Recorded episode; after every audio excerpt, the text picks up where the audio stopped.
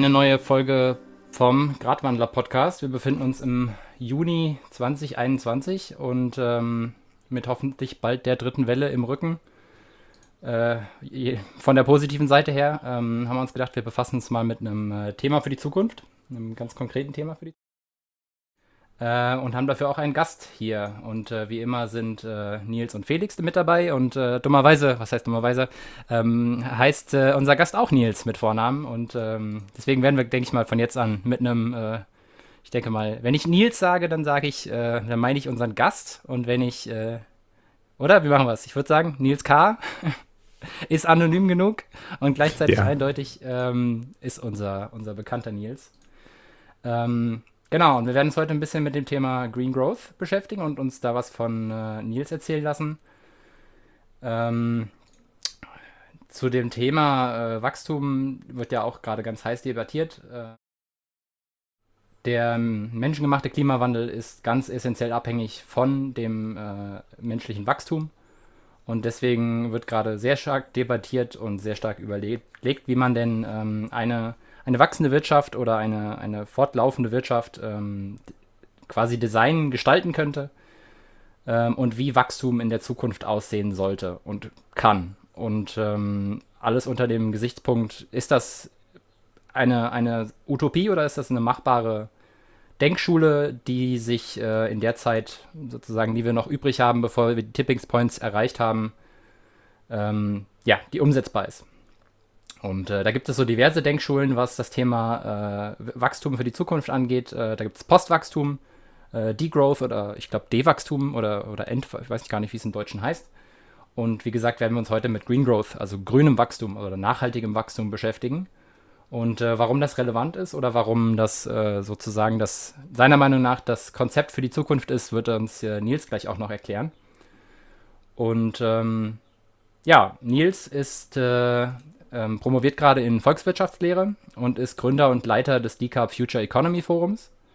Äh, da verlinken wir auch gerne noch in den Show Notes. Und ähm, er bringt Erfahrungen in der internationalen Entwicklungszusammenarbeit mit und war unter anderem auch schon äh, für die Weltbank äh, in ähm, beraterischer Tätigkeit aktiv und äh, kommt deswegen ganz äh, konkret aus der Ecke und kann uns jetzt ein bisschen was zu Degrowth, äh, zu Degrowth, nein, zu Degrowth, aber vielleicht auch als, äh, als eine konkurrierende Denkschule, aber äh, zu Green Growth ähm, was erzählen. Und da würde ich direkt einfach mal einleiten. Ähm, warum, warum braucht es deiner Meinung nach Wachstum in, unserer, in unserem Wirtschaftssystem als essentiellen Faktor? Super, ja. Äh, erstmal ganz herzlichen Dank, dass ich hier sein darf. Äh, freut mich sehr. Und genau, Wachstum ist natürlich ganz zentral in den Wirtschaften und ich glaube, wesentliche Bestandteile dessen, auch dessen, wie ein Wirtschaftssystem funktioniert, bauen so ein bisschen auf Wachstum auf. Also zum Beispiel, dass man für sein Alter sparen kann, was man ja eigentlich äh, sozusagen, man könnte das Geld jetzt auch in Sparstrom stecken, aber dann bleibt es halt sozusagen konstant in dem Wert und verliert eigentlich sozusagen noch an Wert durch Inflation. Oder auch, ähm, wenn man einen Kredit zurückzahlen will, muss man ja irgendeine Art von Investitionen haben, die in der Zukunft mehr wert ist als heute und dementsprechend es auch einem ermöglicht, sowas wie einen Zinssatz überhaupt zurückzuzahlen. Und ich denke, das ist so ein bisschen, also erklärt sozusagen, warum Wachstum wichtig ist und warum es auch kompliziert ist, sozusagen über so das Ende von Wachstum nachzudenken. Klar, und Geld macht nicht glücklich, aber ich denke auch zum Beispiel in ganz vielen Entwicklungsländern, äh, die noch gar nicht so ein gewisses Maß an Bedürfnisbefriedigung von so Grundbedürfnissen erreicht haben. Es ist äh, umso wichtiger eigentlich auch, dass ähm, ja, sozusagen die Wirtschaften da noch wachsen, beziehungsweise ich glaube, es wird, es ist relativ schwer vermittelbar, äh, einem Land wie Indien zu sagen, ihr dürft jetzt nicht mehr wachsen und ähm, sozusagen nicht dafür sorgen, dass einfach sozusagen der Lebensstandard, der bei uns sozusagen wirklich absolutes Minimum ist, halt von einem breiten Teil der Bevölkerung erreicht wird. Und so, ich glaube, beim Thema grünes Wachstum ist es halt auch so, dass bei einem strukturellen Wandel hin zu einer grüneren Volkswirtschaft muss es irgendwie auch mehr Solarpanels und ähm, Windmühlen geben. Und da es die jetzt noch nicht gibt, wächst ja dann sozusagen die Wirtschaft in diesem grünen Bereich. Und ähm, deshalb würde ich halt denken, dass es sozusagen durchaus auch notwendiger Bestandteil ist von einem Strukturwandel hin zu einer Wirtschaftsweise, die weniger Kohlenstoff verbraucht. Das heißt, ähm, wie würde sich das konkret veräußern? Weil, also, wenn man sich Indien jetzt beispielsweise anschaut, ich glaube, Indien ist auch eines der Länder mit den krassesten, mit der krassesten Ungleich, also der sozialen Ungleichheitsschere. Also mit den meisten oder mit der Anzahl, größten Anzahl an äh, oder größten Wachstum an Milliardären oder an Superreichen und gleichzeitig halt einer, einer anderen Seite der Bevölkerung, die ähm, un, also sozusagen zwei völlige Weltenclashs, die da, die da existieren. Ähm, wie, wie setzt man das da um? Weil ich glaube hauptsächlich, dass sich auch Wachstum in, in, Ländern wie Indien eben auch sehr konzentriert. Also die zumindest äh, sich dann Reichtum auch in solchen schnell wachsenden Ländern eben auch krasser konzentriert. Klar, genau. Ich äh, weiß jetzt nicht genau, wie, wie, ähm, wie groß die Ungleichheit in Indien ist. Also ich meine, es ist generell ist, glaube ich, so der soziale Zusammenhalt und ähm, die Einkommensgleichheit in einem Land wie Deutschland sehr viel höher als ist im Land wie Indien oder auch Brasilien zum Beispiel.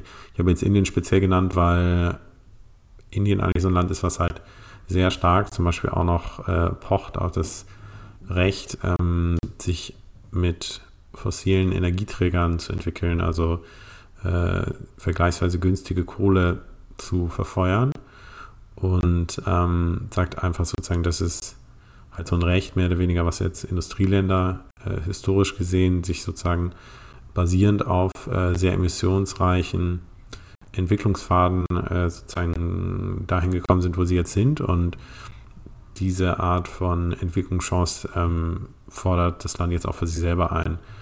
Und da würde ich halt sagen, ist grünes Wachstum ein gangbarer Mittelweg, weil den auch ein Land wie Indien sozusagen einschlägt. Also wo sie dann schauen, dass sie zum Beispiel versuchen, Solarpanels sozusagen zu Hause herzustellen, selbst herzustellen, nicht nur aus China zu importieren und das halt auch mehr oder weniger so ein Wachstumsmodell ist, was überhaupt attraktiv ist für so ein Land, ja, weil ähm, ich glaube, so eine Postwachstumsdebatte und weiß nicht, braucht jetzt unsere Generation keine Autos mehr und fahren wir jetzt einfach nur nach alle Fahrrad und äh, genau, ich wohne jetzt hier in Berlin und die Friedrichstraße sozusagen wurde jetzt äh, als Teil der Corona-Maßnahmen sozusagen ähm, ja, verkehrsberuhigt, sodass man da jetzt noch mit dem Fahrrad fahren kann.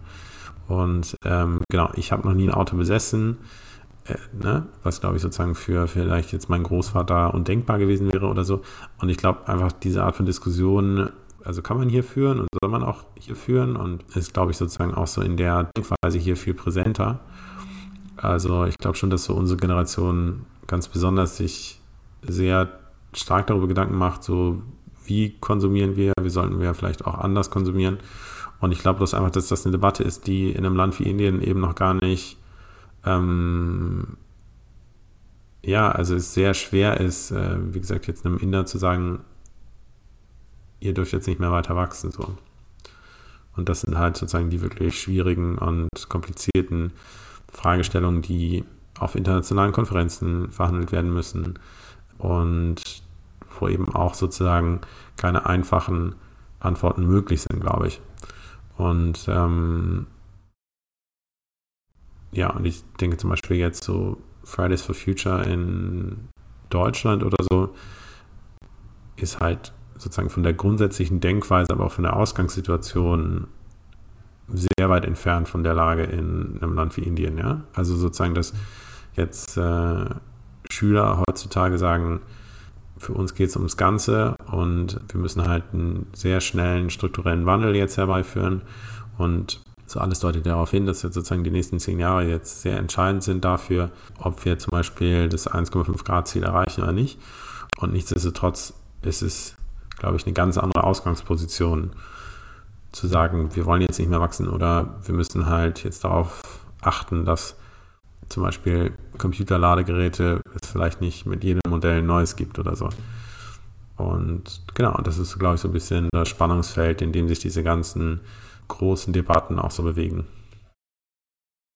Also ich finde vor allem, ähm, also wenn man jetzt zum Beispiel Degrowth als eine, als eine andere Denkweise dazu nimmt, ich meine, Degrowth ist ja was, was wir sowieso bekommen, wenn wir uns äh, der Sache nicht annehmen. Also Degrowth ist ja sozusagen der, äh, das Catch-all ähm, am Ende der Sache, äh, wenn wir, wenn wir nichts hinbekommen, was irgendwie funktioniert und was, äh, was irgendwie gangbar ist, dann, dann wird es Degrowth eh geben und wir werden sowieso in, in die ganze, äh, man sich den äh, Verlauf des Wirtschaftswachstums seit den 70ern anschaut, dann ist das in einem ständigen Verfall und äh, Degrowth, wo wir wirklich schrumpfen werden, das wird sowieso kommen, sozusagen. Es sei denn, wir finden eben eine Möglichkeit, äh, Wachstum zu erzeugen, was nicht an, Res an Ressourcen gekoppelt ist. Was hat denn, was, was, was, was ist was wird denn da diskutiert so bei Green Growth als, als konkrete Maßnahmen, um grün oder nachhaltiges Wachstum tatsächlich äh, wirtschaftlich irgendwie interessant zu machen oder machbar überhaupt zu machen, also denkbar zu machen? Ja, super, genau. Ähm, und also nur ein Kommentar zu, zu deiner Bemerkung. Also ich glaube sozusagen, oder eine, eine, Frage, so warum ich auch dieses äh, Decap-Forum gegründet habe, ist so ein bisschen, ich mich auffrage und jetzt gar nicht, noch gar nicht so die großen Antworten vielleicht auch habe oder äh, die selber so ein bisschen vermisse, inwiefern, also was sozusagen die beste Antwort ist. Also bin ich jetzt hm. auch. Ja, äh, klar. Also, das, ich hatte mir schon gedacht, das müssten wir auf jeden Fall noch disclaimern. Also, das sind jetzt äh, Denkweisen, die keine Antworten, konkrete Antworten auf unsere konkreten zukünftigen Pla Probleme schenken, sondern die wirklich, äh, man, man versucht das erstmal zu erdenken, bevor man da, äh, oder zu erfassen, was denn, wo denn die unter Umständen die Lösungen liegen könnten. Genau, und nichtsdestotrotz ist es schon, ist es schon so, dass in entwickelten Volkswirtschaften einfach aufgrund so relativ einfacher wirtschaftlichen Dynamiken das Wachstum sinkt, einfach weil man einen größeren Grundstock zum Beispiel an Kapital hat. Und das ist halt so ein Grund, warum jetzt ein Land wie Ghana vielleicht viel schneller wachsen kann, irgendwie mit Wachstumsraten von 8% pro Jahr oder so. Oder vorher hatte man ja so, China ist über 10 Jahre mit 8,5% gewachsen und hat halt also 600, 700 Millionen Leute aus, äh, aus der Armut gehoben. Und das sind halt einfach alles so Dynamiken, die waren sozusagen in einem Land wie Deutschland jetzt in den, ja, vielleicht vor 100 Jahren möglich, einfach weil das Ausgangsniveau ganz anderes war. Also ich meine, in Deutschland gab es ja zum Beispiel so nach dem Zweiten Weltkrieg, äh, wo der ganze Kapitalstock zerstört wurde, dann auf einmal ein sehr großes äh, Wachstumssprung, Wirtschaftswunder, ähm, weil, weil es wirklich sozusagen nur das Kapital war, was gefehlt hat. Und nichtsdestotrotz gibt es so seit zehn Jahren oder so, dass sich die Wirtschaftswissenschaftler fragen, die Produktivität wächst einfach nicht mehr. Und woran liegt es eigentlich und wie kann man das ähm, vielleicht auch beheben? Und ich glaube, das ist so eine Frage, wo durchaus äh, grünes Wachstum im Idealfall halt auch sehr viel Positives bewirken kann. In dem Sinne, dass äh, ich meine, was, was soll sonst in einer, sage ich jetzt mal, komplett dekarbonisierten Volkswirtschaft ab 2050, mit der wir wirklich sozusagen auch planen sollten, ähm, was sollen die ganzen VW-Mitarbeiter bis dahin tun? Oder ähm, die verschwinden ja nicht auf einmal. Also ja, man muss denen ja auch durchaus irgendeine andere, eine neue Perspektive geben, ja, und sei es im Bereich Elektromobilität oder jetzt äh, wird sehr viel, passiert sehr, sehr viel im Bereich Wasserstofftechnologie was glaube ich so eine ähnliche Brückenfunktion zum Beispiel auch hat für Öl- und Gasindustrie. Ja? Also einfach, glaube ich, weil so die, die Art der Fähigkeiten, die es für diese Art von Berufe halt braucht, sozusagen sehr vergleichbar und nah dran sind an dem, was fossile Industrien auch gebraucht haben. Und, und nichtsdestotrotz, ähm, wie gesagt, sind ein Drittel der Technologien für die Erreichung der Pariser Klimaziele noch gar nicht auf dem Markt. Also es gibt auch einen wahnsinnig großen Bedarf noch neue Sachen zu erfinden, besser zu machen.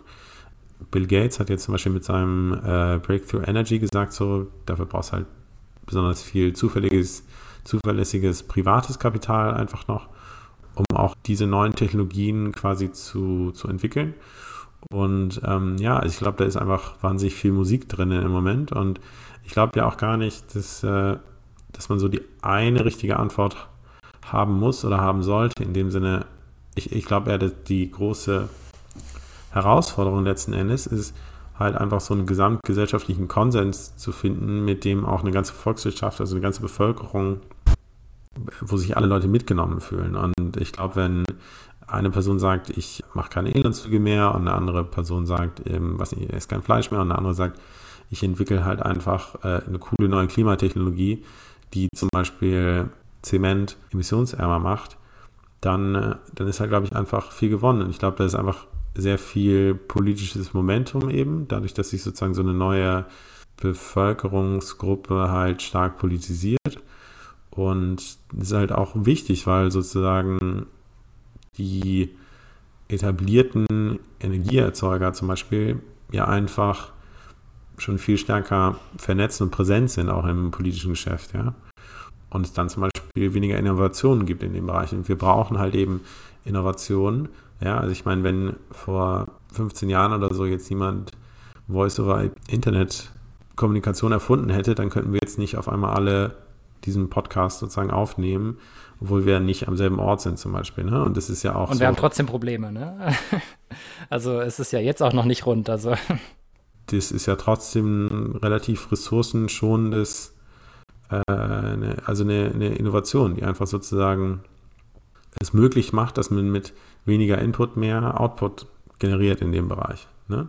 Und das ist auch so eine Frage, ob zum Beispiel, also ob wir auch viele Sachen gar nicht mehr so richtig messen. Zum Beispiel, ich kenne mich jetzt nicht aus mit der genauen Technik, dem, ich sag jetzt mal, Businessmodell von, äh, von diesen ganzen Online-Technologien, aber ähm, ich glaube, heutzutage können wir einfach relativ viele Dinge nutzen und auch mehr oder weniger so umsonst nutzen. Vielleicht zahlen wir irgendwie mit unseren Daten dafür, aber ähm, es ist nicht so, dass, genau, da weiß ich jetzt nicht, ob das Bruttoinlandsprodukt sozusagen steigt, weil, äh, weil jemand jetzt auf Google Maps sich irgendeine Route raussucht oder so. Also, weil ich damit sagen will, einfach nur, dass es sozusagen relativ viele Dinge gibt, auch aufgrund von einer großen Innovationstätigkeit und äh, die durchaus auch denke ich mal, Ressourcen schon sein können. Ja? Besonders wenn dann vielleicht die Serverkapazitäten in Island stehen und damit Geothermie betrieben werden, zum Beispiel. Mit Bitcoin-Mining ein bisschen Geothermie betreiben. Naja, da ist ja, glaube ich, viel mit von in China. Aber für mich wäre halt auch mit die Frage, also vieles, was wir jetzt für einen Podcast benutzen, ähm, hat sich auch mitentwickelt als Open Source. Also wo halt auch viele Leute ihre Arbeitszeit mit reingeben, beziehungsweise viele Firmen dann auch irgendwann gesagt haben, wir unterstützen das und die Technologie als solches ist frei und wir haben dann einfach Support, kommerzialisieren wir dann dazu sozusagen, wenn jemand das individuell personalisiert haben möchte. Ähm, siehst du das irgendwie auch, dass es auf dem aufsteigenden Ast ist oder irgendwie sich verändert hat in, oder ein Teil der Lösung ist in der Hinsicht? Ja, also ich, ich meine, dass Tesla seine Patente freigegeben hat. Naja, aber ich meine, wenn man sich so die Patentdebatte jetzt bei den Corona-Impfungen anschaut, ist das irgendwie eine doch sehr neue Denke irgendwie, ne? Und äh, ich kann sie auch noch nicht so richtig ganz erklären, aber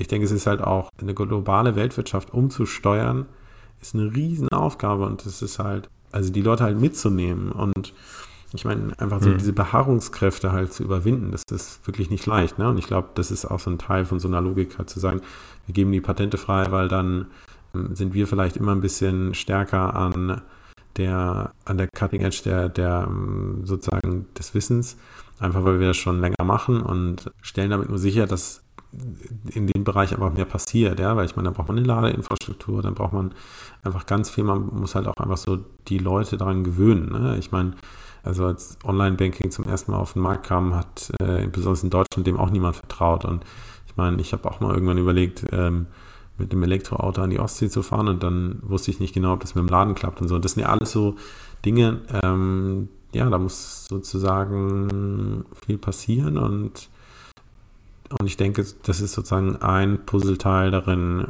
so positives Momentum in die Richtung zu generieren. Und ich meine, ansonsten, ja, also Öl ist, äh, ich glaube, mit 10% des Weltmarkts oder so, ist einfach der größte Wirtschaftszweig. Ne? Und dann stellt sich Greta hin und sagt, how dare you? Und, äh, und wie könnt ihr das noch machen und so? Und naja, dass das halt alles sozusagen nicht so einfach ist, äh, liegt ja auch, glaube ich, so ein bisschen auf der Hand. Aber ähm, genau. Da ich mich auch so nach wie vor frage, so, was ist die richtige Antwort und, ähm, und auch, glaube ich, selber einfach nach wie vor mehr Fragen eigentlich als Antworten habe. Deshalb haben wir so dieses ähm, Decap Future Economy Forum gegründet. Und ja, es kommen irgendwie ständig neue Leute dazu und wir hatten jetzt unser erstes Event und da waren relativ viele Leute und ähm, wir waren alle sehr positiv eigentlich überrascht von der Resonanz. Und ähm, ja, und haben einfach so ein bisschen das Gefühl, da, da haben wir so einen Nerv getroffen. Und das ist halt schön, weil eigentlich geht es uns darum, sozusagen so zwischen der doch manchmal recht schwer verdaulichen akademischen Forschung und was die so sagen und so, ich sag jetzt mal, Straßenaktionisten wie Greta und Fridays for Future da zu vermitteln oder kontrovers sozusagen verschiedene Entwürfe zu diskutieren, ohne jetzt irgendeine Meinung vorzugeben oder, oder von vornherein zu sagen, so wie wir haben jetzt die ganzen Antworten. Wir suchen einfach nur Leute als Rednerinnen zu gewinnen, die, von denen wir halt hoffen, dass sie gute Antworten parat haben. Und genau. Und sind da eigentlich ganz happy drüber, dass, äh, dass wir da schon bisher relativ viel gutes Feedback zu bekommen haben.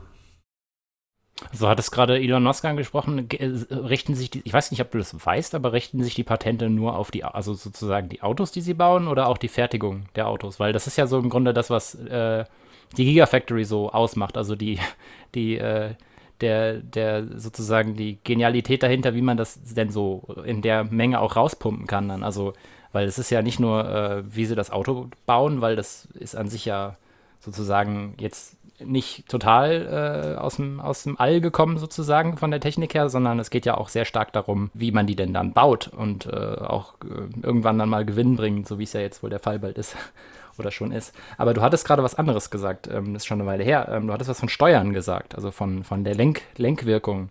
Und wenn man das äh, Prinzip, äh, was Internet angeht und Innovationen angeht, eben auf sowas wie zum Beispiel äh, erneuerbare Energien bezieht, kann man ja, also ich meine, Deutschland als Paradebeispiel dafür, dass ähm, wir, was Technologien angeht und was Vernetzungsmöglichkeiten angeht, unglaublich viel schon haben und auch an, an, an wirklich an, an Riesenkorpus an Open Source, an Möglichkeiten, die frei verfügbar sind. Aber woran es halt eben hapert, ist, dass wenn die Lichter ausgehen, dann läuft halt nichts. Also wenn die Vodafone oder die Telekom halt sagt, jetzt ist Schluss und wir äh, haben auch keinen Bock in eure Infrastruktur zu investieren, dann ist halt einfach fertig. Und dann bringt mir auch nichts, dass ich latenzfrei und in Super HD mit Leuten, wenn es denn funktioniert, kommunizieren kann. Und das ist dann eben so die, also wenn ich mir Schweden anschaue, die haben die gleiche Technologie zur Verfügung, ähm, haben aber eine grundlegend andere Infrastruktur. Also wirklich eine, die, die man nicht vergleichen kann eigentlich. Und dann ist halt so die Frage, was, was, denkt man bei Green Growth ordoliberal? Also denkt man da an, an Steuermechanismen, die man regulatorisch einbezieht? Oder ist es im Grunde nur eine, nur eine Innovationssache? Also eine Innovation befeuern und das kommt schon Sache. Ja, gute Frage. Also ich würde jetzt mal sagen, dass grünes Wachstum an sich das noch gar nicht klar benennt, sozusagen. Ja? Also das mhm. ist jetzt nicht das eine oder das andere. Also Elon Musk baut seine Gigafactory und dass die jetzt sozusagen in Deutschland gebaut wird und die andere in Nevada, ist, glaube ich, erstmal gut. Ähm, und das ist jetzt halt auch ein Beispiel für grünes Wachstum. Ne? Also einfach, ähm, also auch um das Klima zu schonen, brauchen wir halt mehr Elektroautos ungefähr. Wie man das jetzt macht, ne? das ist halt sozusagen, das sind so die großen Fragen. Und ich glaube, Elon Musk jetzt natürlich sehr gut darin, einfach private Kapitalgeber zu überzeugen, ihm Geld zu geben. Und der deutsche Staat mit dem Wirtschaftsminister hat damals auch eine Milliarde dazu gegeben, wobei halt die eine Milliarde, glaube ich, im Vergleich relativ gering eigentlich ausfällt. Also sozusagen, ich glaube, das hatte eher so eine Koordinierungsfunktion letzten Endes, also einfach zu sagen äh, oder zu signalisieren, uns das Thema wichtig und äh, wir nehmen es ernst. Also im Vergleich dazu kriegen die ehemaligen Kohleregionen in der Lausitz 40 Milliarden pro Jahr. Und dementsprechend ist es, glaube ich, also kann man das mit vielen verschiedenen Mitteln eigentlich erreichen. Also ich glaube, so ein bisschen der Staat hat so ein kleines Comeback einfach. Also vor 30 Jahren nach dem Fall der Mauer hat ein Politologe mal gesprochen von der, von dem Ende der Geschichte, also mehr oder weniger, dass sozusagen der Markt jetzt alles regelt. Und ich habe das Gefühl, sonst in der Corona-Pandemie auch, genau, ist, merkt man eigentlich, also genau, ich habe längere Zeit in Amerika gewohnt und da ist der Staat nicht so stark. Und dann sterben zum Beispiel ganz viele Geschäfte viel früher, als wenn es halt noch einen Staat gibt, der jetzt sozusagen so große Hilfen ja relativ verlässlich und breitflächig an viele kleine Unternehmer ausschüttet. Und das zeigt schon so ein bisschen, dass, dass ein Staat mit starken Schultern auch insbesondere in Krisenzeiten sozusagen richtig und wichtig ist. Aber natürlich äh, auch im regulatorischen, ja, also Kohlenstoffpreis. So, ich glaube, äh, wenn wir den erreichen würden, wäre extrem viel gewonnen. Das ist sozusagen auch so ein eine Sache, auf die sich mehr oder weniger alle Ökonomen einigen können eigentlich. Und aber allein äh, das zu implementieren, ja, politisch umzusetzen, ist schwierig und äh, seit den Gelbwesten in Frankreich so, aber hat, glaube ich, noch die Chefin einer großen Volkspartei äh, vor zwei Jahren gesagt, äh, sie würden keinen Kohlenstoffpreis befürworten, wo man sich äh, also nur an den Kopf fassen kann, weil das ist eigentlich sozusagen der kleinste gemeinsame Nenner, wenn es also darum geht, sozusagen dafür zu sorgen, dass halt Schäden, die durch wirtschaftliche Aktivität erzeugt werden, auch angemessen eingepreist werden ins System, weil dann wäre halt schon extrem viel gewonnen und da gibt es halt auch gute empirische Evidenz, die sagt, dass, ähm, dass dann auch zum Beispiel die Innovationstätigkeit einfach hochgehen würde. Ja, also ich finde, das, das ist die entscheidende Frage. Also wo kommt der Wachstum her? Da gehen wir dann vielleicht ein bisschen ähm, wieder auf die Metaebene, aber ähm, von den Infos, die ich jetzt so von dir habe, hört es sich eigentlich nach der weiter abstrahierten Form von einem, einem eingebetteten Sozialismus sozusagen an. Du hast einen Markt und du hast eine Gesellschaft und ähm, durch einen Sozialstaat schaffst du eine Einbettung des Marktes in die Gesellschaft. Wobei ja so Sachen wie äh, Globalisierung im Grunde dazu führen, dass sich Märkte oder riesige multinationale Konzerne Gesellschaften eigentlich widersetzen können und über sie hinwegsetzen können und eigentlich nicht mehr auf sie angewiesen sind, sowohl was Funkt ihre Funktion als, angeht, als auch so Legitimierung einfach. Also sie brauchen eigentlich die, die einzelnen Gesellschaften nicht mehr. Und in dem, das ist ja jetzt so aus der Zeit von Keynes, also dem äh, Ökonomen, dieses, diese Idee, das zu tun. Also wir sind ja momentan seit Thatcher und Reagan eher in einer Zeit, wo wir, wo wir, wo der, wo die Märkte sich immer weiter von der, den Gesellschaften sozusagen entheben und, und äh, sich loskoppeln. Und wie man das halt jetzt schafft, zum einen die Gesellschaft wieder ähm, über den Markt zu stellen und den, den Markt sozusagen mm, stärker damit zu verheiraten. Und das nächste wäre dann eben das Gleiche mit der Gesellschaft und der Biosphäre zu machen. Aber dann stellt sich ja jetzt offenkundig die Frage, wenn wir die Ressourcen, die wir jetzt verbrauchen, wenn, wenn es da Grenzen zu gibt, äh, Thema Grenzen des Wachstums, was wir jetzt auch schon lange wissen, dann ist die Frage, wo, wo kommt dann sozusagen die extra Energie her, um unsere Wirtschaft wachsen zu lassen?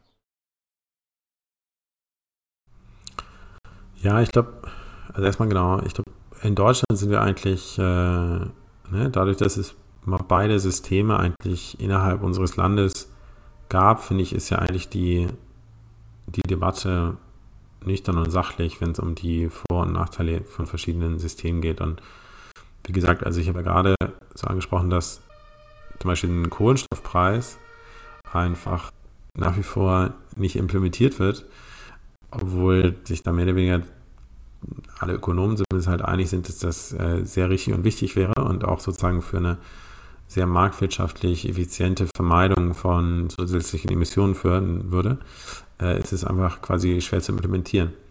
Ich weiß immer gar nicht, ob das so extrem hilfreich ist, jetzt so bei großen Unternehmen an böse und kleinen Unternehmen irgendwie als gut zu denken oder so. Also jetzt mal, ich frage mich immer, warum, warum, also warum hat Deutschland nicht das Elektroauto erfunden? Also welches Land produziert mehr, ähm, mehr Autos als Deutschland? Weiß ich jetzt gar nicht. Also äh, ich habe mal im Chemieunterricht, kurz vorm Abi haben wir Präsentation zu, zur Brennstoffzelle gemacht. Das war 2006 und da haben sie, glaube ich, gesagt, weiß nicht, 2013 oder so wird die irgendwann auf den Markt kommen. Und da gibt es dann, glaube ich, zum Beispiel immer so Effekte, dass sie halt ja dann doch äh, versuchen, eben noch länger den Automotor am Laufen zu halten, weil, weil es irgendwie mehr Gewinne bereitet. Und auf der anderen Seite halt ein Unternehmen wie Tesla, was äh, zum Beispiel in der letzten Finanzkrise also sehr stark rote Zahlen geschrieben hat und eigentlich von einem, also vom Staat sozusagen Unterstützung bekommen hat, um überhaupt zu überleben, dass die uns jetzt halt eine große Innovation liefern, die, ja, also vorher, es gab die schon irgendwo wie, ne? Und ich meine, ich habe mal in Tübingen studiert und da gab es auch schon mal so Autos, die man, also die relativ wenig verbraucht haben und man teilen konnte und so, aber das war jetzt halt nicht so, Carsharing in Berlin und jeder findet es irgendwie total cool. So. Und deshalb glaube ich, auch da gibt es halt viele Lösungen und viele Antworten und ich glaube auch große multinationale Unternehmen können also einen, einen Beitrag dazu leisten. Ne? Und dann ist halt natürlich so ein bisschen die Frage, also was sind vielleicht so die Anreize, ne? ich meine, es gibt auch Leute, die sagen, das ganze politische System ist alles viel zu langsam und sozusagen, dass man viel mehr über grüne Finanzierung oder so spricht, ja, also sozusagen den Finanzsektor als einen sehr viel agileren Sektor, der sehr viel schneller agieren kann.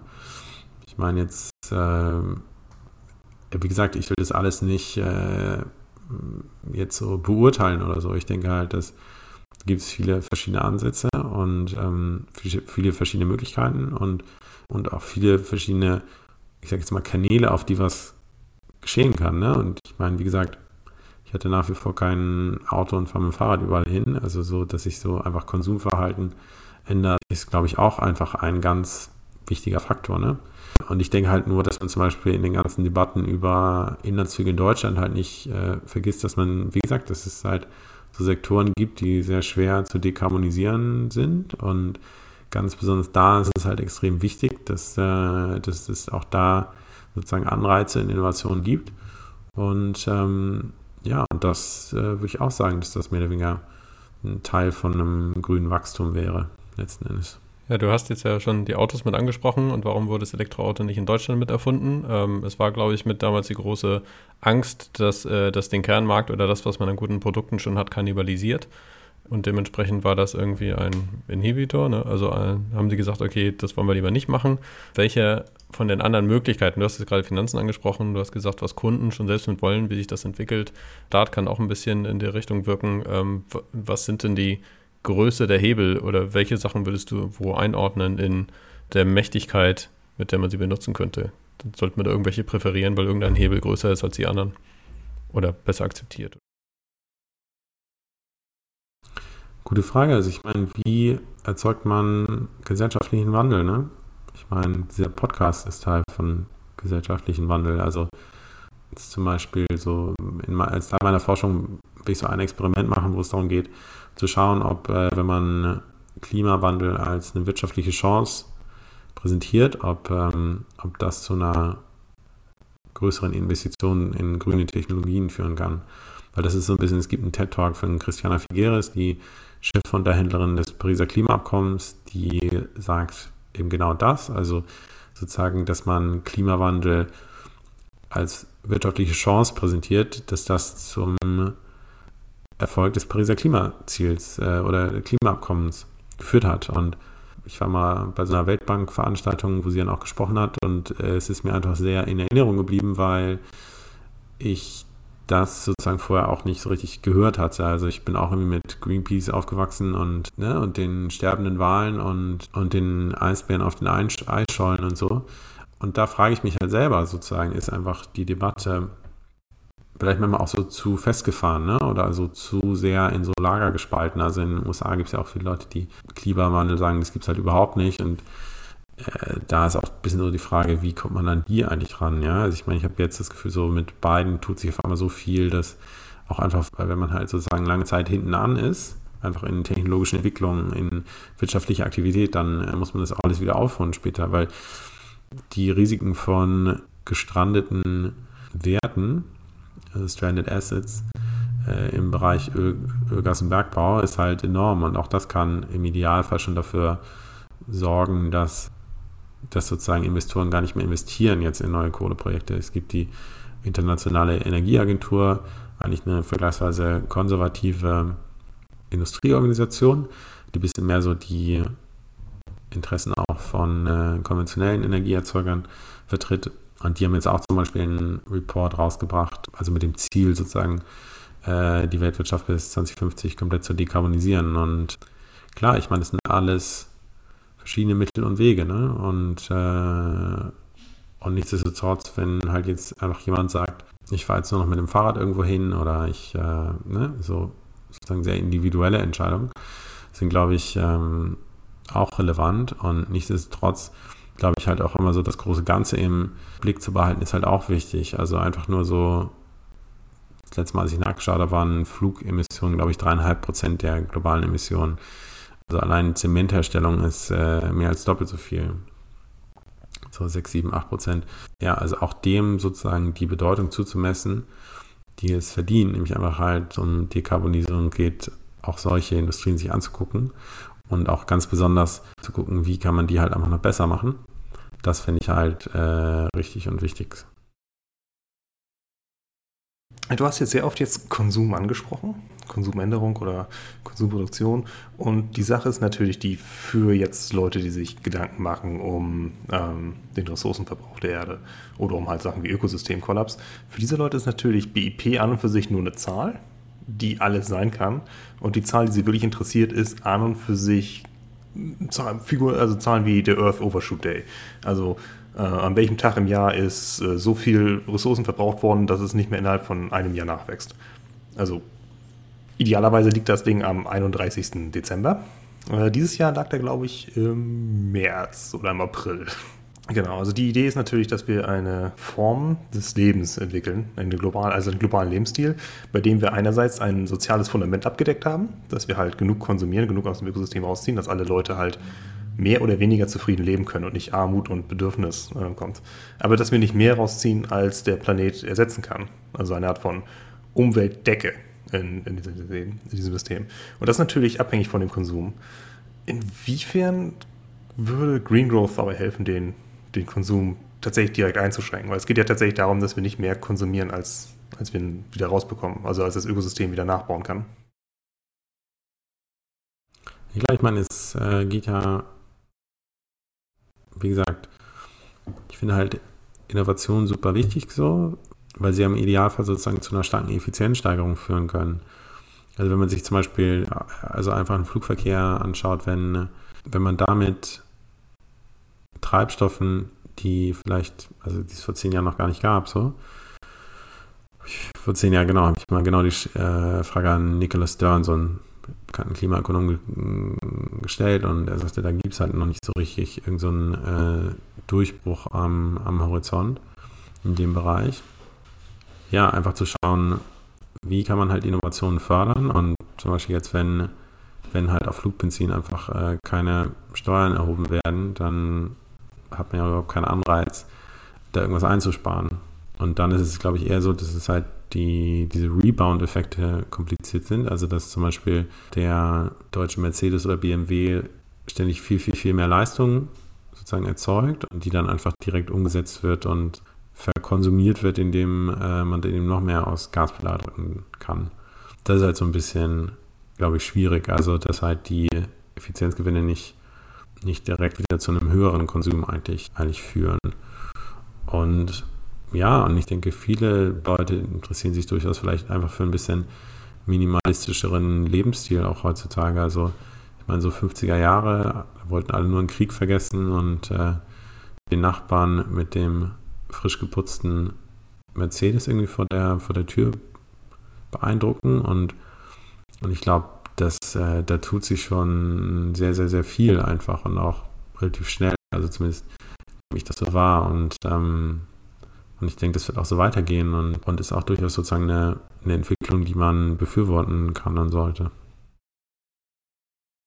Also ich, finde, ich finde die, ähm, also wenn wir jetzt nochmal zu Energiegewinnung zurückgehen, also ich, ich wüsste zum Beispiel, also was das Problem, wie stellen wir denn jetzt mehr Windräder auf, ähm, nicht durch Innovation gelöst werden kann, wenn der mögliche Radius, äh, in dem sie aufgestellt werden können, mit Distanz zu Wohnbereichen immer weiter reduziert, also Nordrhein-Westfalen oder so, ähm, wenn, wenn du irgendwo, wenn du nirgendwo mehr ein Windrad hinstellen kannst, dann ist es egal, wie effizient unsere Technik ist. Also deswegen ist immer so die Frage, inwiefern man ähm, Anreize schafft, die das zu ändern. Ähm, ordnungspolitisch.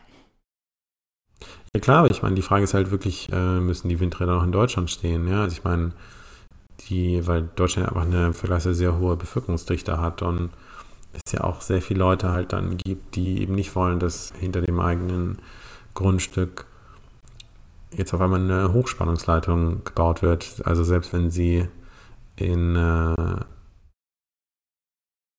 in der Nordsee stehen würden, zum Beispiel, die Windräder.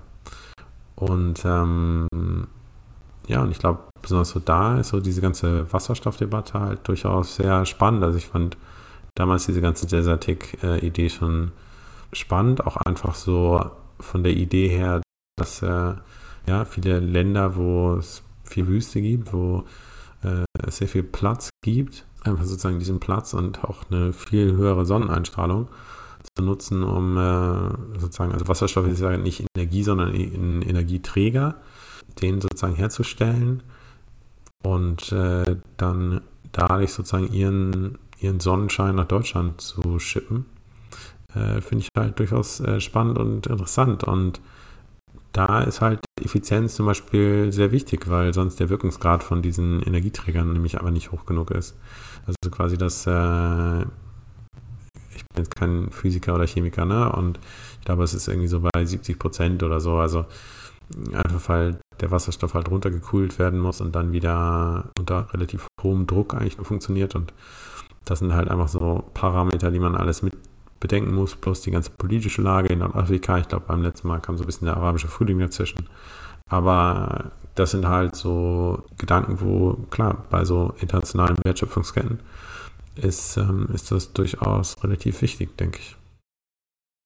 Also, ich meine, du hast es gerade schon angesprochen, also wenn dann Sahara-Sonne im äh, norwegischen äh, äh, Staudammreservoir äh, liegt und äh, bei Gelegenheit abgezapft werden kann, das ist halt eher cool. Das ist schon, das ist schon geil so, aber das ist, ich meine, Norwegen ist zu seiner grünen Jetzigkeit äh, auch dadurch gekommen, dass es staatlich Öl verkauft. Also ähm, das ist jetzt nicht so, als wäre Nor Norwegen beispielsweise, wenn man die als, wird, werden ja gerne als Vorteil genommen. Wir haben ja jetzt auch schon sehr krasse Ziele, was E-Mobilität angeht, aber es wird halt auch ähm, mit einem bestimmten Preis erkauft. Also die können sich das sozusagen tatsächlich einfach leisten. Und womit ich jetzt auf die Windräder eingehen wollte, das ist ja auch ähm, nicht nur eine Frage von, was ist machbar, sondern ähm, sind wir in der Lage, darauf zu reagieren, dass, dass, dass wir diese ja gerne Innovationen und ja gerne Erneuerbare, aber nicht in meinem, hinter meinem Garten so. Also nur da, wo es halt gerade recht ist. Also im Falle von Norwegen, die haben halt diese Wassermengen und diese, diese Staudämme eben, um da dann eben Energien zu speichern. Und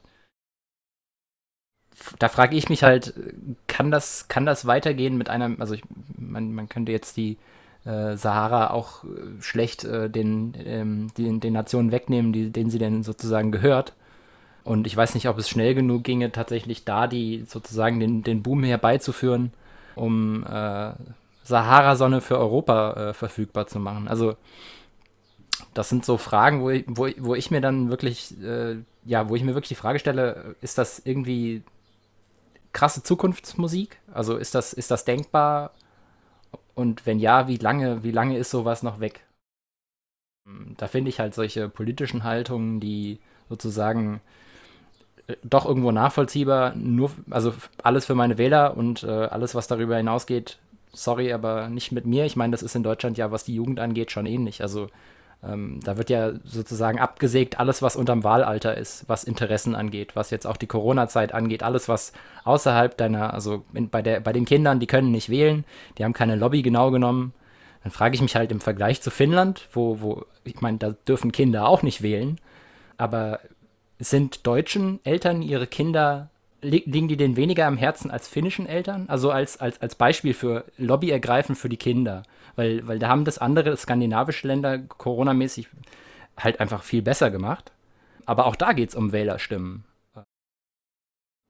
Und äh, das, ich sehe da schon auf jeden Fall die, ähm, nicht das, das individuelle Konsumverhalten in der, in der im Zugzwang, das ist sozusagen ein nices Extra und das ist so ein, sozusagen ein Signal an die Politik, dass die Bereitschaft dafür da ist, für solche, für solche neuen Reformen. Aber gerade in Deutschland, finde ich, halt, sieht man halt krass, dass es, dass es alles verschleppt wird. Und das wäre für Green Growth, wäre für mich so die, die Frage oder die, die Antwort, die ich von Green Growth irgendwie so mir wünschen würde, ist natürlich, ich weiß, das ist ein, ist ein sehr hoher Anspruch, aber wie man es schafft, zukünftige Kosten in jetzige Konsequenzen zu verwandeln. Also zu sagen, wir, wir, die, wir haben diese, wir werden diesen Preis bezahlen, der wird kommen, und wir müssen ihn eben nur jetzt schon irgendwie mit einberechnen. Und wie man das hinbekommt, das wäre für mich wirklich die, die sozusagen die eine Million Euro äh, Antwort. Nee, weiß nicht. Also ich meine, bei Wasserstoff äh, ist nicht eine Million, es sind 10 Milliarden, die jetzt, äh, oder 9 Milliarden, glaube ich, die jetzt gerade schon reinfließen. Und ähm, Wäre krass, wenn es das bei Wer Millionär gibt. Ja, klar, aber ähm, das sind ja alles keine extrem hohen Summen, wenn man sich halt anschaut. Also mhm. ganz viel bei so Klimaökonomie ist ja, man weiß halt einfach nicht, wie, äh, äh, also ganz viel so bei den Auswirkungen von Klimaveränderungen auf, auf die Umwelt, sozusagen, das ist sehr viel Unsicherheit einfach ähm, dabei. Man, man weiß es halt einfach nicht äh, ganz genau so. Und nichtsdestotrotz passiert da zum Beispiel im Bereich Wasserstoff schon relativ viel. Und ähm, genau, also und das ist jetzt auch nicht Zukunftsmusik. Also ich hatte das, wie gesagt, damals, ähm, stand vor, vor zehn Jahren oder so, als der Satik angefangen hat und dann irgendwie ein bisschen im Sande verstickt ist. Und ähm, ja, und da passiert jetzt äh, also eigentlich enorm viel. Also ein Freund von mir hat das äh, so im Entwicklungsministerium auch mitbetreut, haben durch zwei Milliarden investiert oder so, weil ich denke, es ist auch sozusagen einfach so ein durchaus ein Bereich, der sozusagen von beidseitigem Gewinn ist. Ja? Also sozusagen wir kaufen Wasserstoff und ähm, können dafür ja zum Beispiel damit unsere Schwerindustrie dekarbonisieren und, ähm, und ein Land dort hat einfach äh, ein neues Exportprodukt, was äh, vielleicht ein bisschen mehr Mehrwert bietet als äh, jetzt irgendwie, weiß nicht, Kakaobohnen oder so. Und ähm, ja, ich meine, Norwegen, auch da passiert, glaube ich, viel. Also klar, war mal sehr stark ölabhängig, hat äh, dementsprechend auch einen sehr gut äh, gefüllten Staatsfonds, ähm, mit dem sie aber jetzt auch ihre staatliche Ölfirma umstrukturieren. Also ich meine, es war ja mal Statoil und jetzt ist es äh, Equinor, glaube ich. Und ähm, ja, und bei sowas denke ich halt auch, also wenn jetzt die Ölfirmen auf einmal alle anfangen, vielleicht Biogas aus Algen herzustellen oder so, äh, oder auf diesen, ähm, diese Wasserstofftechnologie sozusagen stark voranzutreiben, finde ich das halt auch gut, weil so eine riesen Firma ist ja auch einfach, die können halt auch einfach wirklich äh, in kurzer Zeit viel bewegen, einfach. Ja? Und dann ist, glaube ich, so ein bisschen halt so große politische Fragestellungen sind so, was ist so mit Kohlenstoffspeicherung? Ist das was, was äh, eine Technologie, die zum Beispiel auch Norwegen sehr stark entwickelt und weitertreibt seit äh, geraumer Zeit so. Also in Deutschland gibt es ja immer große politische Bedenken dabei.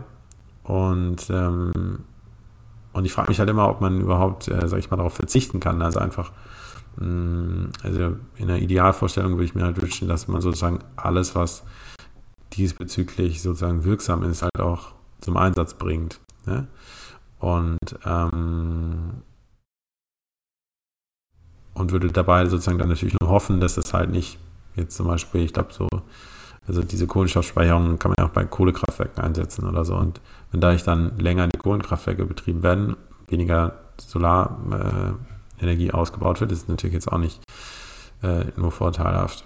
Genau, das sind einfach so ein paar von den von den Dingen, die ich äh, ja, was mir so einfällt, äh, genau, Lukas, zu dem, was du sagst. Ähm, du hattest erwähnt, dass ihr auch ähm, tatsächlich Regierungen beraten habt, ähm, was, was, was, was grünes Wachstum angeht. Kannst du da was erzählen? Ich habe ein bisschen was zu grüner Wettbewerbsfähigkeit gemacht. Da haben wir nicht, äh, da war das sozusagen in meinem Stadium jetzt nicht so, dass wir grüne, grünes Wachstum wirklich sozusagen aktiv, ähm, also aktiv da Regierung beraten haben. Das war so eher in so einer stärker konzeptionellen Phase. Aber genau, also so eine Forschungsarbeit, die ich jetzt in, als Teil meiner Promotion mache, da geht es äh, darum, wie grünes Wachstum, also wie man auch deutsche Industrien stärker in grünen Industrien wachsen können. Wo man sich einfach anschaut, was ist die bisherige Produktionsstruktur so. Und das kann man sich ein bisschen vorstellen wie eine, also so ein Online- Konsumempfehl-Algorithmus. Ja, ich meine, wir haben ja, glaube ich, alle in Corona-Zeiten quasi sehr viel mehr Online-Shopping so betrieben und dann, wenn man da ein Produkt kauft, äh, gibt es einfach diese Algorithmen, die sich anschauen, jetzt, äh, es gibt ein anderes Land äh, oder sorry, einen anderen Konsumenten, der hat sozusagen auch dieses Produkt gekauft und was hat er noch für andere Produkte auch gekauft. Und die werden einem dann mehr oder weniger empfohlen. Und so eine Art von, ähm, ja, wirklich sozusagen ähm, Big Data-Algorithmus schauen wir uns an, um zu schauen, jetzt basierend auf einer bisherigen Exportstruktur von einem Land oder von einer Arbeitsmarktregion oder von einem Unternehmen, ähm, einem Betrieb, was könnte dieser Betrieb, diese Arbeitsmarktregion, dieses Land, also in diesem Fall Deutschland, sozusagen an neuen grünen Produkten herstellen, produzieren, exportieren, die darauf aufbauen, die einfach dieselben Fähigkeiten, Fertigkeiten innerhalb ähm, der, ja, der jeweiligen Betriebseinheit ähm, benötigen, äh, um einfach zu gucken, genau, wo, wo sind auch so Möglichkeiten, sich einfach noch ein bisschen breiter aufzustellen in grünen Wachstumssektoren.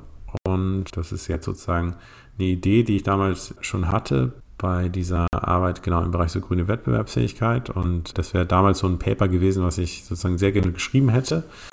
Und genau, dann haben das ein, äh, ja, jetzt weiß ich, vor zwei Jahren oder so oder vor einem Jahr, äh, genau, ein paar Leute in Oxford haben dann dieses Paper eben schon geschrieben. Und das ist ja eigentlich sozusagen die beste Art, sage ich mal, Forschung zu machen. Also wenn man mehr oder weniger das Paper selbst produziert, also einen wissenschaftlichen Artikel, den man selber gerne lesen würde, weil, wie gesagt, damals war es eher so eine Idee, die ich hatte, wo ich dachte, so, das genau würde mich sozusagen noch interessieren und äh, das versuchen wir jetzt im Moment so ein bisschen zu replizieren und ähm, ja, und dann auch noch ein bisschen weiter nach vorne zu denken.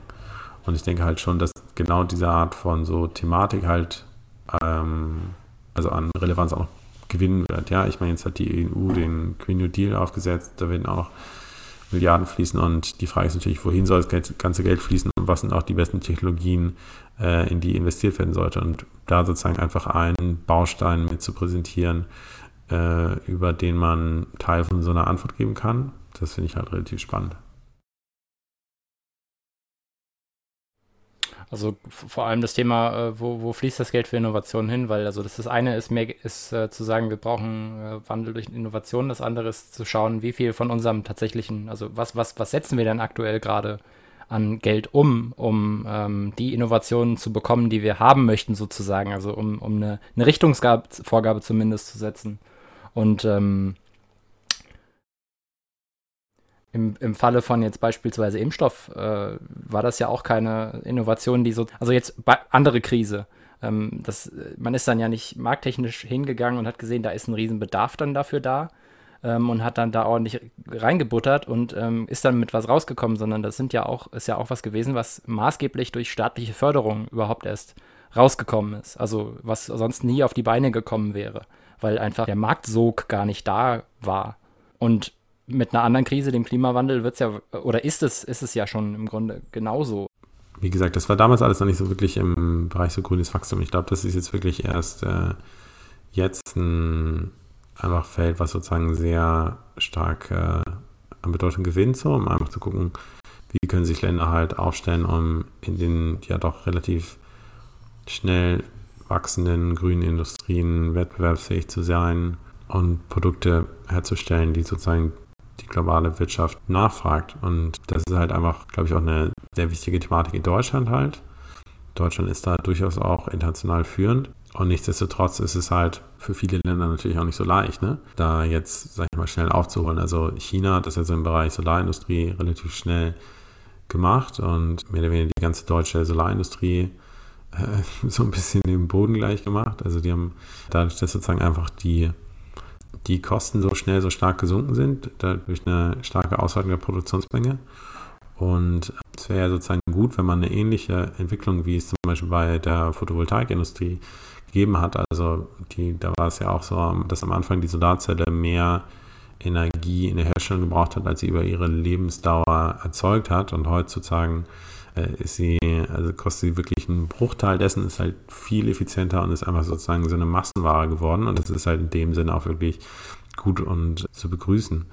Und diese Art von, genau, du hast ja eben so ein bisschen so Marktsog angesprochen. Also es kann ja sowohl von jetzt Endverbrauchern ähm, der Fall sein, als auch von einem Staat. Also einfach zum Beispiel, wenn ein Staat jetzt in seiner Beschaffung viel stärkere Richtlinien einführt, dafür, was für grüne Charakteristika ein Produkt haben muss, damit es vom Staat gekauft werden kann, dann wird dadurch auch schon sehr viel gewonnen. Und ich glaube halt einfach, dass halt in vielen Entwicklungsländern auch einfach, ja, da gibt es halt auch viele Themen, die wichtig sind. Ne? Und und das sind dann von der Thematik wahrscheinlich immer so ein paar andere Themen, die Krokodile, die halt irgendwie näher dran sind. Und ich denke, so, ich weiß nicht, in Deutschland, so zumindest in meiner Wahrnehmung, ist der Klima durchaus schon ein wichtiger Teil äh, unserer nationalen Identität irgendwie. Also wir sind nicht, weiß nicht, nicht so ein Militärland wie Frankreich oder Großbritannien oder so. Ich habe schon das Gefühl, so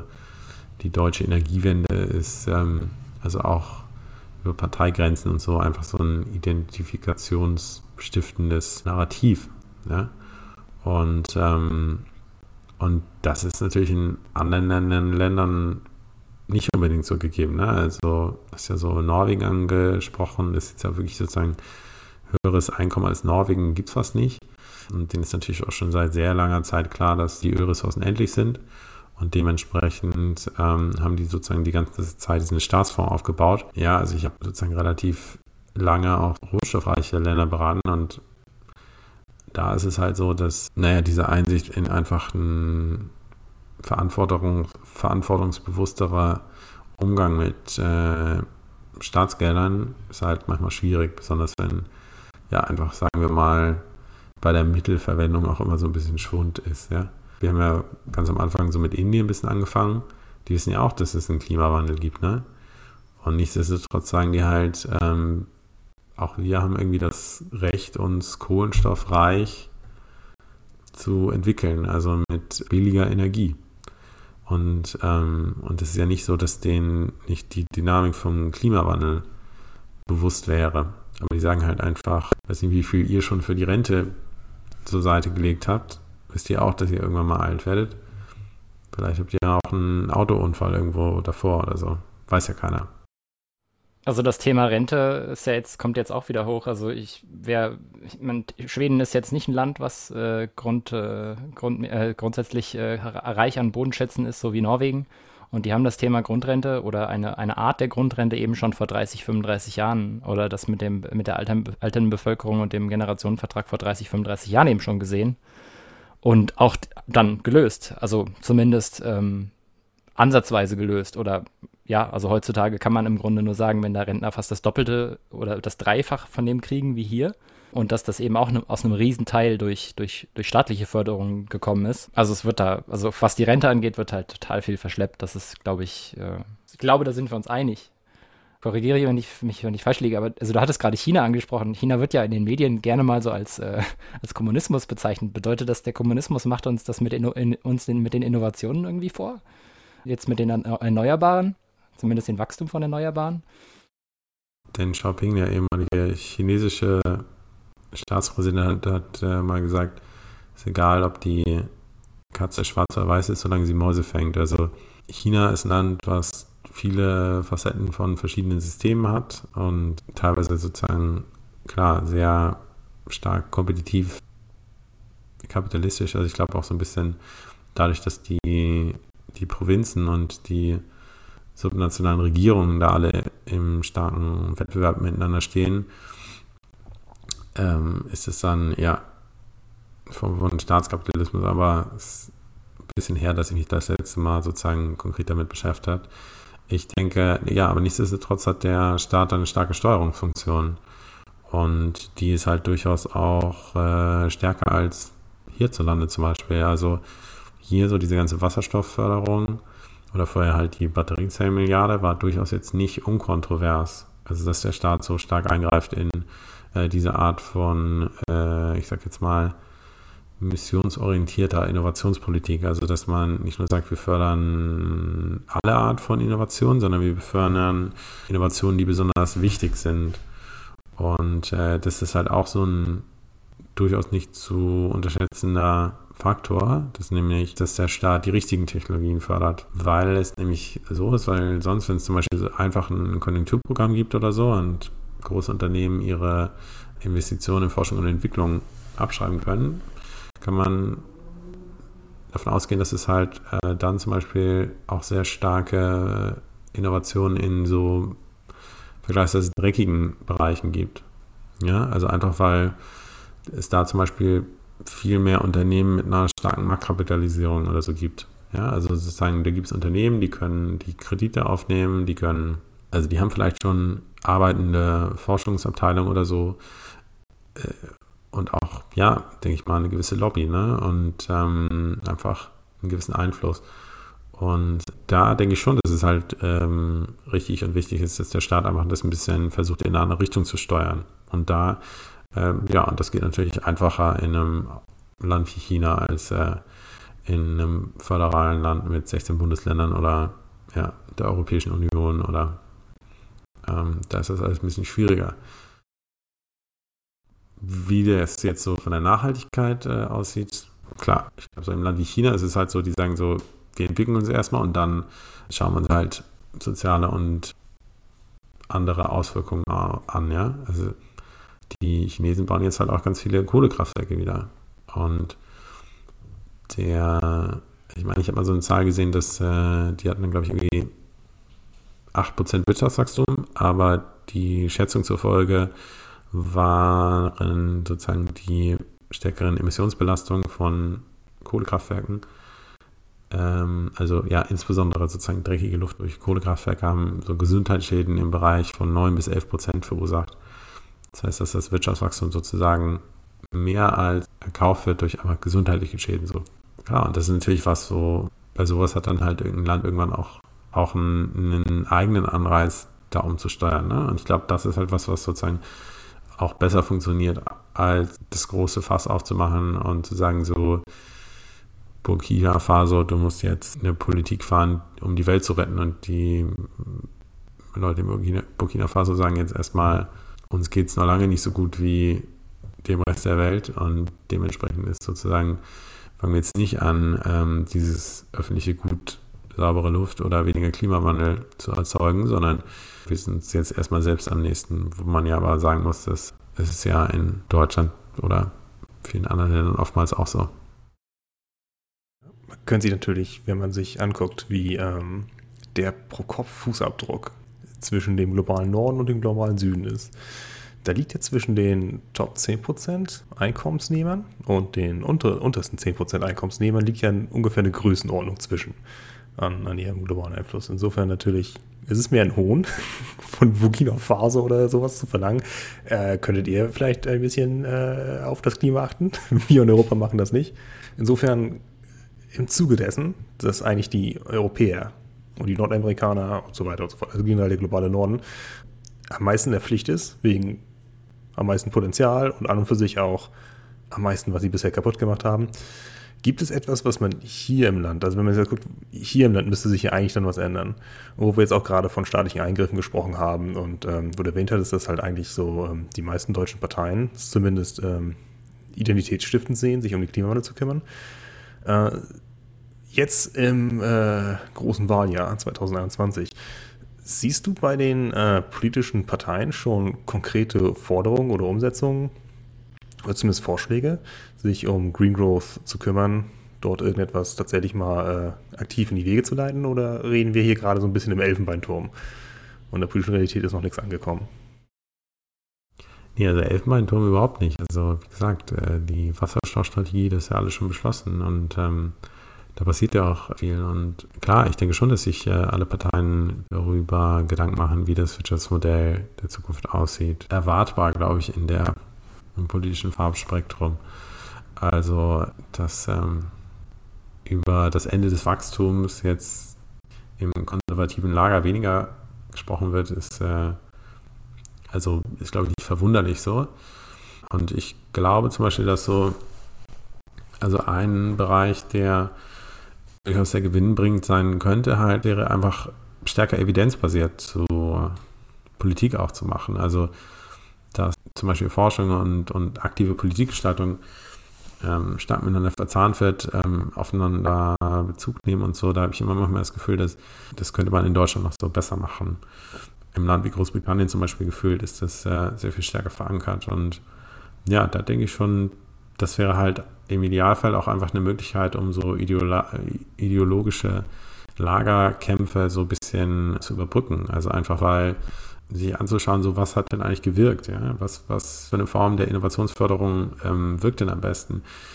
Haben sich auch viele Leute gefragt, als es mit Corona losging und dann gab es eben wenig wirklich sozusagen rigorose Studien mit einer glaubhaften Kontrollgruppe, mit der man dann sagen kann, genau diese Politik hat halt Effekt XY und ist zum Beispiel effektiver als jetzt eine andere oder so, ja, so dass man halt einfach staatliches Steuergeld nicht mit einer Gießkanne ausschütten muss, im Sinne von überall ein bisschen und hoffen wir mal, dass es wirkt, sondern dass es einfach zielgerichteter ausgegeben werden kann. Ich glaube, das wäre halt auch grünes Wachstum auch definiert als einen effizienteren Ressourceneinsatz.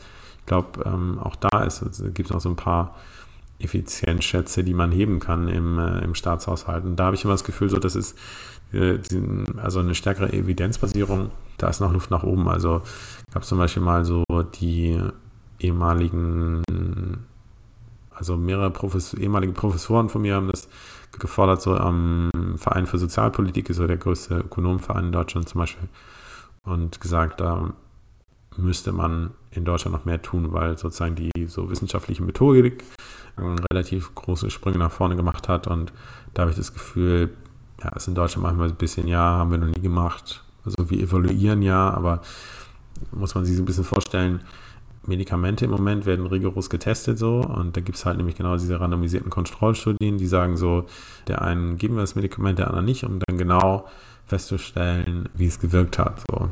Also weiß nicht, ob ihr jetzt ein Medikament schlucken würdet, wo man einfach nur die Leute danach gefragt hat, fühlt sich jetzt gut oder nicht, weil da gibt es sozusagen ganz viele mögliche Fehlerquellen von Subjektivität oder äh, dass die Leute sozusagen im sozusagen sich irgendwie selbst selektieren und so. Also wie gesagt, sonst hat man so die politischen Lager und die präsentieren sich so ihre erwartbaren Meinungen und so und und ich glaube, das kann man einfach noch so ein bisschen besser machen. Also das war letztendlich auch der Grund, warum ich gerade promoviere und weil ich denke, dass ja, die Wissenschaft manchmal halt einfach noch bessere Antworten liefern kann und das vielleicht vielen Leuten noch gar nicht so richtig bewusst ist eigentlich, dass es eben teilweise auch wirklich um sehr angewandte Probleme geht und nicht um irgendwelche Elfenbeintondebatten. Also Issa Duflo, die ähm, mal einen Nobelpreis bekommen hat für Wirtschaftswissenschaften 2019 für genau diese randomisierten Kontrollstudien, die die Entwicklungsökonomie stark revolutioniert haben, weil sie eben genau diese kausalen Analysen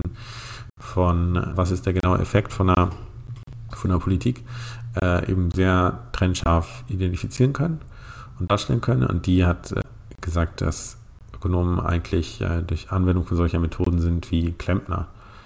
Also indem sie sich genau angucken, wo fließt das Wasser nicht ab, ne? Oder wo kann man ähm, vielleicht einen Mittelfluss in diesem Sinne noch ein bisschen besser und schneller und effizienter ähm, zum Laufen bringen. So.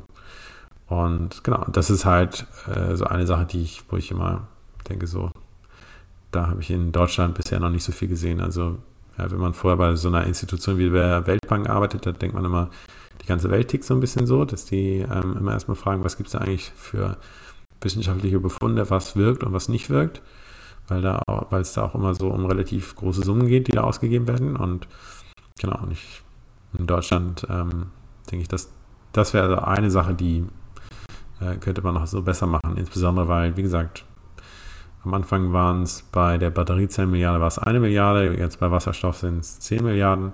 Wer weiß, wann das nächste Konjunkturprogramm kommt in fünf Jahren oder so. Das wäre dann, glaube ich, gut wenn man dann bessere Evidenz darüber hätte, was, äh, was wirkt und was sozusagen das beste Programm ist. Und die Studien gibt es bis jetzt, glaube ich, noch nicht so richtig. Ich habe noch einen Artikel gefunden, den, an den ich mich nochmal erinnert hatte, dass China auch irgendwie Hochenergienetze baut, also wo sie die Spannung ganz hochlegen und dementsprechend dann sehr weit damit kommen ähm, und bis 2050 irgendwie die komplette Welt damit zumindest angeschlossen haben wollen. Also dass sie von sich aus Strom in die ganze Welt einigermaßen günstig exportieren könnten, was ja dann auch den Effekt hätte, dass man einen Tag-Nacht-Wechsel sozusagen mit abdecken kann, irgendwie Spitzen, also insgesamt weniger Energie vielleicht produziert werden müsste für Stoßzeiten, weil sich das einfach insgesamt anders ausgleicht. Aber dann vielleicht ja auch China etwas mehr Atomstrom in die Welt exportiert oder so. Hat die EU auch Bestrebungen, irgendwie europaübergreifend zum Beispiel für mehr grüne Energieerzeugung irgendwie und Austausch, ja, Förderung zu betreiben oder irgendwie Konzeptionen irgendwie mit anzusetzen? Ja klar, also äh, genau. Unser nächstes DICA-Forum am 15.06. Da geht es sozusagen um Postgrowth, aber wir wollen auch die europäischen Politiker einladen, um solche Fragen mit zu diskutieren. Ein wichtiger Punkt beim Thema China und äh, dessen Entwicklungshilfe ist halt, äh, dass zum Beispiel diese äh, chinesische Seidenstraße das äh, so viel Infrastruktur umfasst, dass sie äh, also das Potenzial hat, mehr oder weniger die Pariser Klimaziele komplett äh, zu kippen. Also einfach die Mengen an Zement, die da produziert werden.